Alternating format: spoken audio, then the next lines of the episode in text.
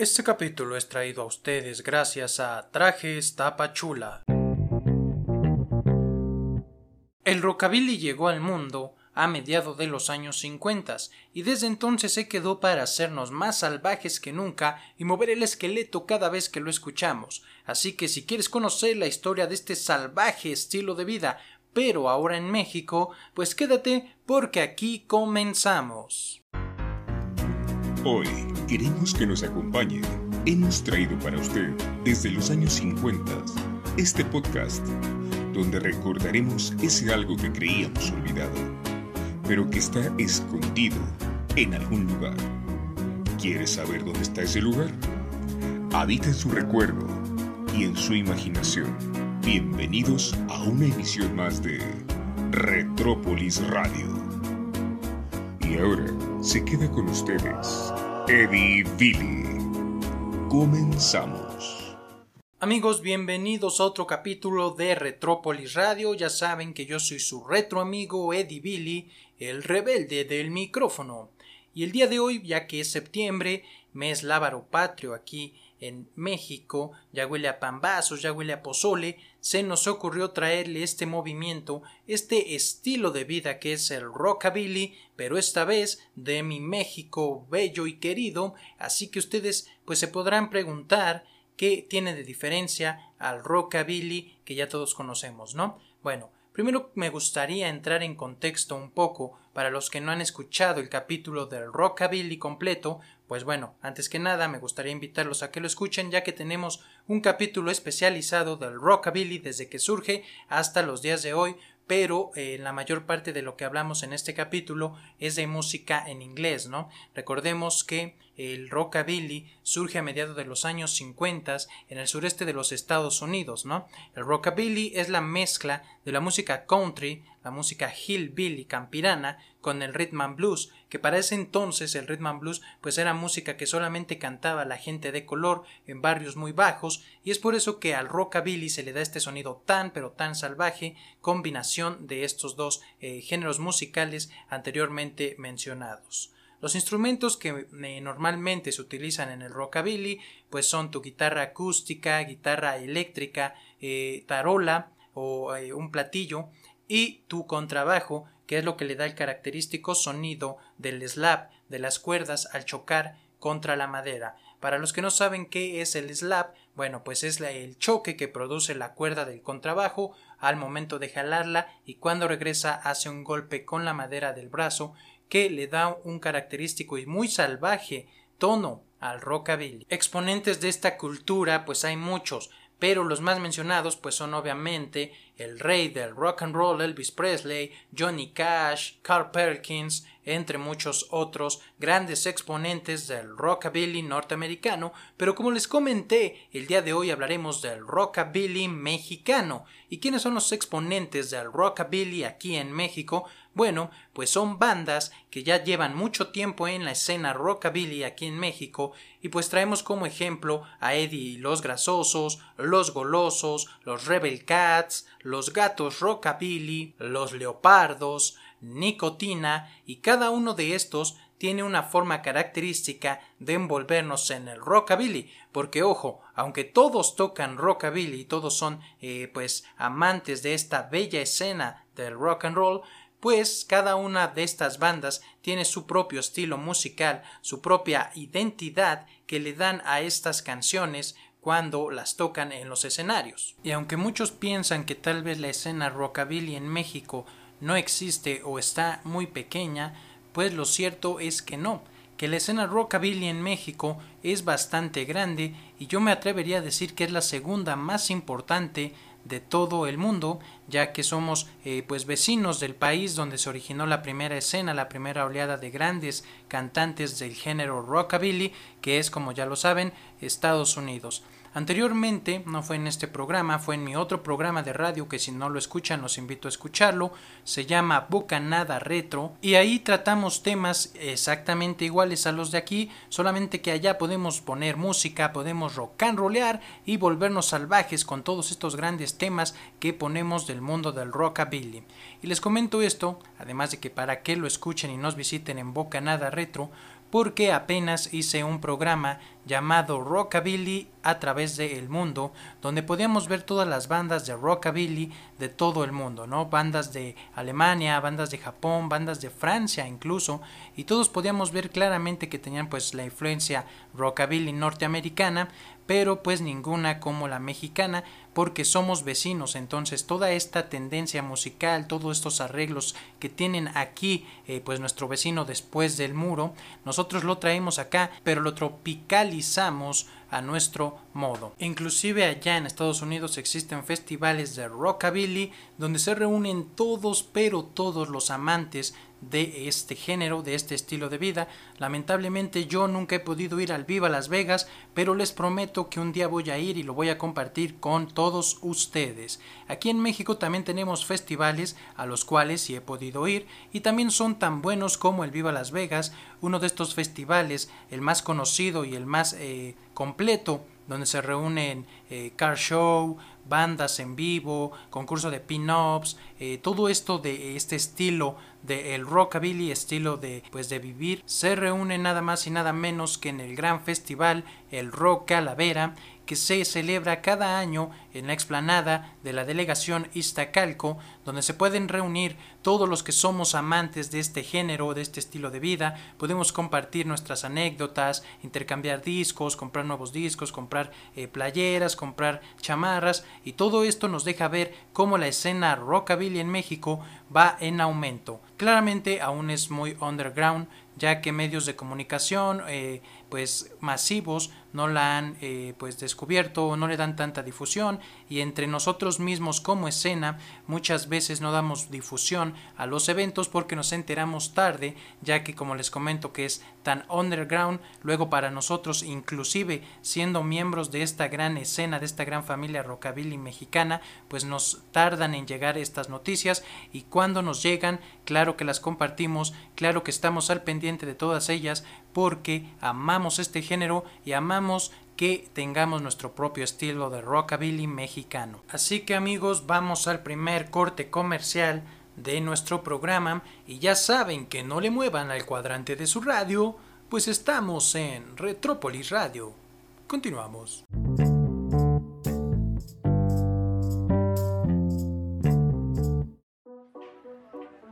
Trajes Tapachula, la elegancia que buscas en un solo lugar. Dirección, Segunda Poniente, número 18, entre Segunda y Cuarta Sur, Colonia, Centro Tapachula, Chiapas. Nos dedicamos a la venta y renta de trajes sastre, camisas, corbatas, moños, smokings, accesorios, mancuernillas, pisa corbatas, pañuelos, guayaberas. Elaboración artesanal, a la medida del cliente. Y también productos ya de fábrica, camisas de marca, etc. Para dama, caballero y niños. Estamos en Instagram, Facebook y TikTok como Trajes Tapachula. Próximamente busca nuestra página web oficial. Somos Trajes Tapachula.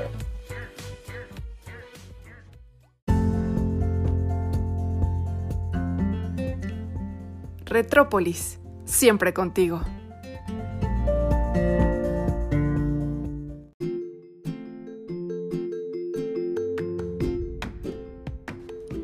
Retrópolis Radio, la nostalgia en tus manos.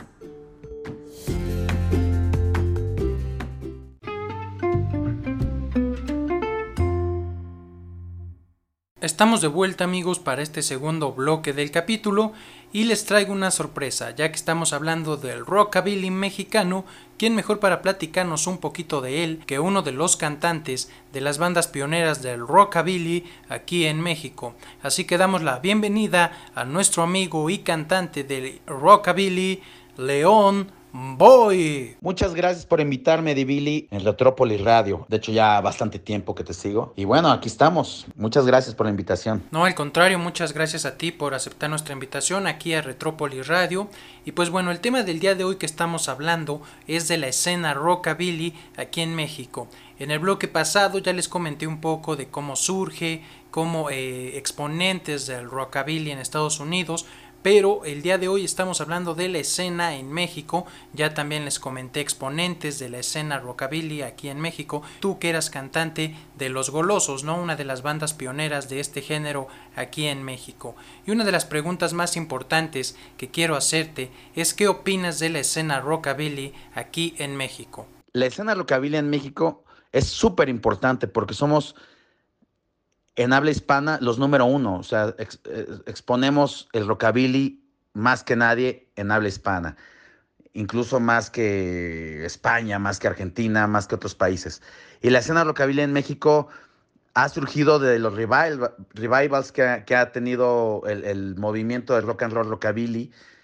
Y, uno, un, un, lapso fue en los años 80 y, que hubo bandas como Los Gatos, de las cuales yo estuve en, algún momento en, alguna alineación de Los Gatos.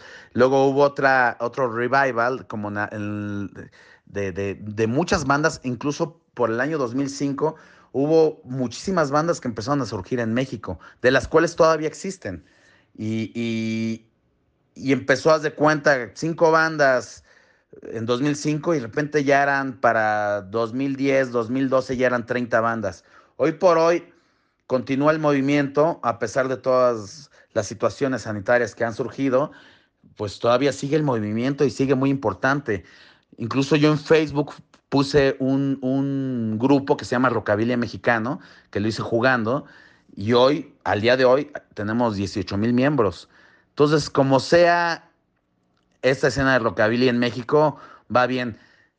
En situaciones internas, la escena ha tenido sus altas y bajas, pero como sea, somos una escena y yo podría decir que yo estoy muy agradecido con la escena de rockabilly en México. Sí, claro, hemos tenido altas y bajas como escena, porque eh, pues muchas bandas van, otras vienen, unas muy buenas bandas desaparecen lamentablemente y nos dejan sin más éxitos de su gran catálogo que tenían. O hay otras bandas que no voy a decir nombres para no meterme en problemas que comienzan con rockabilly y después conforme van avanzando en su carrera llegan a cantar covers de bandas o de rock que es un poco más pesado, incluso pop, ¿no? Dejan toda la esencia por la cual fueron conocidos dentro de este mundo, dejan al lado a sus fans del mundo del rockabilly para buscar pues tal vez otro mercado un poco más grande y generar un poco más de ganancias. Estas bandas lo hacen más que otra cosa eh, en vez de por el amor al rockabilly y a toda la cultura y al estilo de vida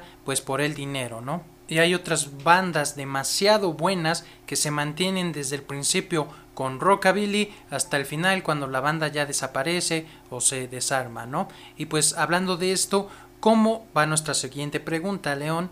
¿Cómo surgen o cómo se crean los golosos? Los golosos surgen en una combinación de, varios factores, ¿no? Yo hice una banda más o menos por el año 2001, no, del 99 al 2002, con Barandela Big Band, hicimos ahí un proyecto. Yo luego dejé de estar este, en Barandela Big Band y David Barandela, que es el director de orquesta, pues estuvo ahí con su proyecto y yo me fui. Y luego, más o menos, yo viajé como por 2006 a un festival que está en Las Vegas, que se llama Viva Las Vegas.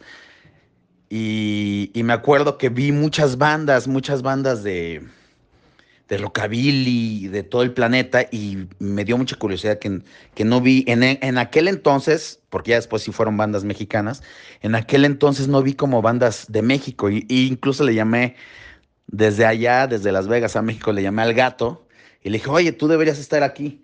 Y cuando, cuando me dice el, el gato, oye, cuando vengas, quiero hablar contigo. Entonces yo regresé y estuve un lapso como de dos años con los gatos y también deja estar en los gatos. Los golosos surgen en ese preciso instante, como unos meses después de que dejo los gatos. David Barandela, el director de orquesta de Barandela Big Band, en el cual yo ya había pertenecido, me dice, y yo también le propongo, este, que formáramos un grupo. No sabíamos cómo ponerle, y, en ese tiempo había una marca de ropa que que se llama Monster, aún existe, y le dije al, dueño de la marca, oye, ayúdame a ponerle nombre. Y estuvimos buscando ahí este, qué, qué nombre ponerle y al final quedó Los Golosos. Había muchos nombres, como varios nombres, ¿no? Y al final ya, ya quedó Los Golosos. E incluso pues ya empezamos a hacernos las primeras grabaciones como Los Golosos en 2007 y tuvimos muy, muy bien el recibimiento de toda la gente porque sí tuvimos, este, hicimos un primer álbum, la primera parte del álbum que sacamos como singles, nos fue muy bien, entonces ese es, en breve este, la historia de los golosos. Super padre, nosotros no sabíamos que habías estado con los gatos Rockabilly, que también son otra banda que les comenté al principio a todos nuestros radioescuchas, a todos nuestros retroamigos, que eran de los pioneros de las bandas Rockabilly aquí en México. Bueno, ya nos platicaste qué opinas de la escena Rockabilly aquí en México, también ya nos dijiste cómo surgen eh, los golosos. Ahora me gustaría preguntarte qué significa el rock and roll y todo este movimiento para ti. El rock and roll en mi vida es todo, ¿no? Incluso más allá de todo lo que está sucediendo en esta nueva era, donde hay un sinfín de géneros y, lo que sea, en algún momento el rock siempre fue antisistema y, y una especie como de una proyección de rebeldía. Y yo cuando alguna vez este, veía de niño películas de Elvis Presley, se me hacía increíble el look, se me hacía increíble este, la propuesta musical, la energía musical, ¿no? El rock and roll hasta la fecha, incluso al, cantarlo o al, o al proyectarlo, me, me, hipnotiza, o sea, sigue siendo algo increíble que podemos verlo, incluso tú que eres muy joven, te, te, puedes dar cuenta de que ni siquiera fue tu época el rock and roll y cuando te pones a investigar y escuchas la música y, te sumerges en el estilo de vida y te sumerges en, la, en, todo eh, en toda la belleza de las chicas pin-ups y te sumerges en todo lo que son los hot rods y eso, al final terminas enamorado y, seas la generación que seas, terminas como todos hipnotizado. Exactamente.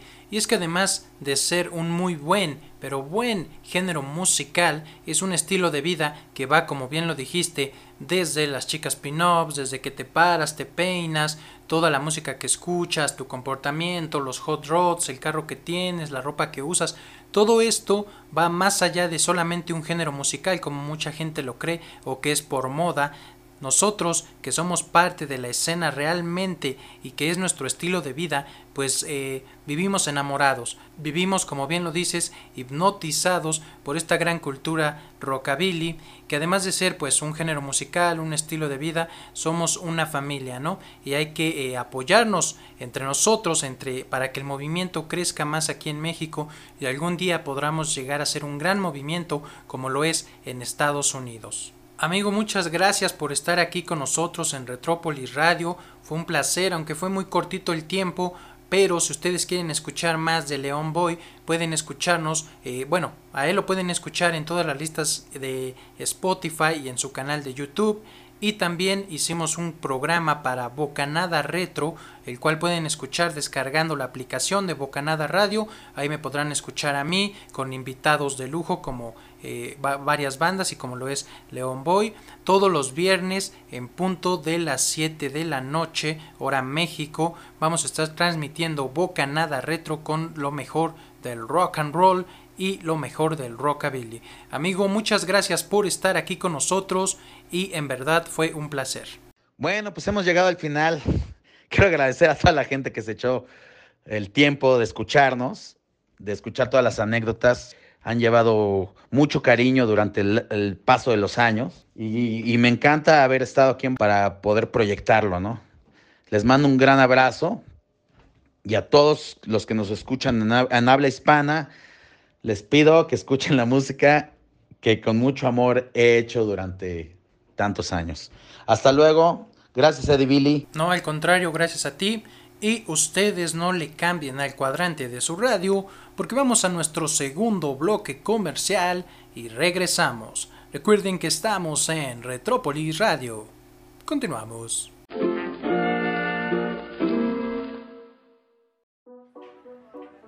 Trajes Tapachula, la elegancia que buscas en un solo lugar. Dirección, Segunda Poniente, número 18, entre Segunda y Cuarta Sur, Colonia, Centro Tapachula, Chiapas. Nos dedicamos a la venta y renta de trajes astre, camisas, corbatas, moños, smokings, accesorios, mancuernillas, corbatas, pañuelos, guayaberas. Elaboración artesanal a la medida del cliente. Y también productos ya de fábrica, camisas de marca, etc. Para dama, caballero y niños. Estamos en Instagram, Facebook y TikTok como Trajes Tapachula. Próximamente busca nuestra página web oficial. Somos Trajes Tapachula.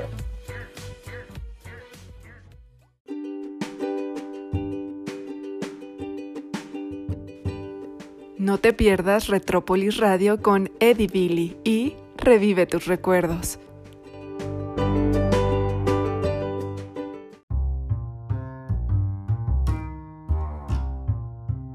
¿Sabe usted qué significa RR? Rock and roll. Podría ser, pero en este caso no. RR son las iniciales de una fórmula que transporta al pasado y revive sus recuerdos. R y R son la fórmula de Retrópolis Radio.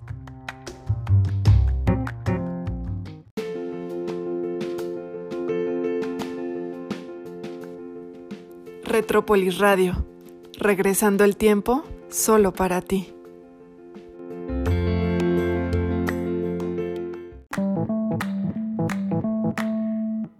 Estamos de vuelta amigos para este tercer y último bloque de este maravilloso programa de septiembre, el cual es Rockabilly Mexicano.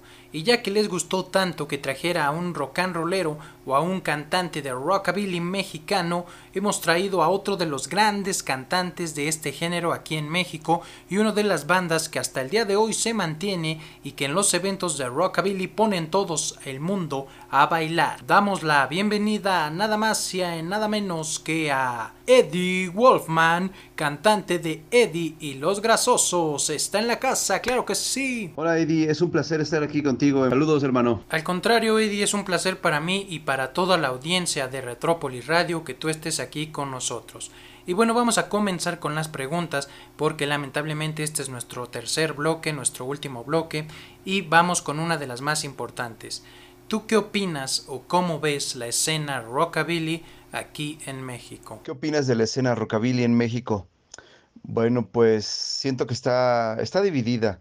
Deberíamos unirnos para hacer un gran movimiento y no, que no quede en el underground, sino tiene con qué hasta el público que apoya a las bandas locales, este, puede ser un gran movimiento el rockabilly aquí en México, como en otros países. Claro, sí es lo que comentaba anteriormente, que pues existen conflictos, ¿no? Y luego muchas veces las bandas, e, en lugar de impulsarse o de ayudarse para crecer todos juntos, pues incluso hasta se ponen como freno o se ponen como que traves, ¿no? Eh, yo como banda, pues me interesa crecer a mí, no me interesa que crezcan los demás, entonces pues nada más busco mi, mi beneficio. Y si queremos ser una comunidad tan grande como lo es la uh, comunidad o la escena rockabilly en Estados Unidos, pues debemos comenzar a ser como ellos, debemos comenzar a apoyarnos, debemos de comenzar a tener cantantes y bandas que luchen por eh, sobresalir en este movimiento del rockabilly y poder llegar más bandas como ustedes lo han eh, llegado a hacer porque incluso han estado en Europa, han estado en festivales eh, norteamericanos, ustedes como Eddie y los Grasosos, necesitamos más bandas que lleguen pues a esto, a decir aquí estamos, somos rebeldes rock and rolleros, somos rockabillys mexicanos y estamos presentes en los festivales más importantes del el rockabilly. Y esto nos lleva a nuestra siguiente pregunta de la entrevista, la cual es ¿cómo surgen Eddie y los grasosos? ¿Cómo surgen Eddie y los grasosos? Bueno, pues este, yo siempre tuve la inquietud de tocar rock and roll desde muy temprana edad. Eh, estuve con un grupo, armé otro grupo, me invitaron a otros grupos hasta que en el 2007 armé a Eddie los Grasosos. Y estuvo chistoso la anécdota porque me querían entrevistar de un programa de televisión y junté a los grasosos, pero así rápido, de la noche a la mañana. Y bueno, pues desafortunadamente he cambiado a, a, los grasos como un millón de veces. He tenido como 200 bateristas, 300 guitarristas, igual un montón de bajistas, este, pero bueno, es difícil, es difícil. Como me, me hubiera gustado hacer como tipo los Beatles, que siempre se quedaron... No, los Beatles también tuvieron cambios, pero pero bueno, hay gente que no es comprometida o tiene otros intereses, se va perdiendo en el camino. Pero bueno, lo que siempre digo, esta alineación que traigo creo que es la mejor. Este, son jóvenes, son, muy jóvenes, creo que están este, muy inquietos, les gusta mucho el rock and roll. Eso es lo importante, que sean rock and rolleros. No tanto músicos, sino buenos rock and rolleros, que no, no está difícil también trabajar con estrellitas también es difícil, difícil, pero ese es como mediar entre jóvenes rock and rolleros que les guste este ritmo y profesionales con los pies en la tierra. Es difícil, es difícil, pero dígame qué banda lo, ha logrado. Y bueno, pues armé a, los grasosos desde 2007 y hemos eh, hecho varias cosas, hemos hecho un buen papel tanto a nivel nacional como en el extranjero y este y la, la, banda sigue en pie más fuerte que nunca. Ya sabes viene la pandemia te tumba un par de shows y pues te quedas todavía un poco inactivo pero pues bueno esto esto sirve para la, para la reflexión para estar ensayando para eh, como músico perfeccionarte un poquito más estar este haciendo madurando inclusive hasta en, las letras eh, pero siéndole muy fiel muy fiel al rockabilly. Justamente esto, cuando le eres fiel al género que te gusta tanto y que sientes esa vibra al tocarlo, pues se refleja en tus canciones, se refleja en todo el gusto que la gente va a agarrar de tus discos, los van a reproducir, van a estar yendo a tus tocadas, van a estar eh, consumiendo todo tu material, porque todo ese sentimiento que tú impregnas en tus canciones, pues se ve reflejado hacia el público. Y ya nos dijiste que estás rock and rollando desde el año 2007 con Los Grasosos. Entonces, pues podemos ver cómo claramente eres una de las bandas y uno de los cantantes pioneros del rockabilly mexicano. Lo que nos lleva a nuestra siguiente pregunta, la cual es ¿qué significa el rock and roll para ti? ¿Qué significa el rock and roll en mi vida? Bueno, este es un ideal eh, muy grande. Y aquí cito varios personajes, aunque no sean rock and rolleros, pero hablan de la rebeldía, y el rock and roll, pues es la rebeldía pura. Eh, Salvador Allende decía que un, joven que no es rebelde es un decrépito, o Ricardo Flores Magón, que decía eh, la rebeldía es la vida, la sumisión es la muerte. Y eso habla musicalmente hablando. Ahorita, desgraciadamente, y todo el tiempo, la verdad, ese estado es el rock and roll es como un movimiento contrasentido eh, por diferentes intereses. Eh, entonces, tanto cuando nació el rock and roll, pues bueno, fue difícil esa mezcla de razas, esa...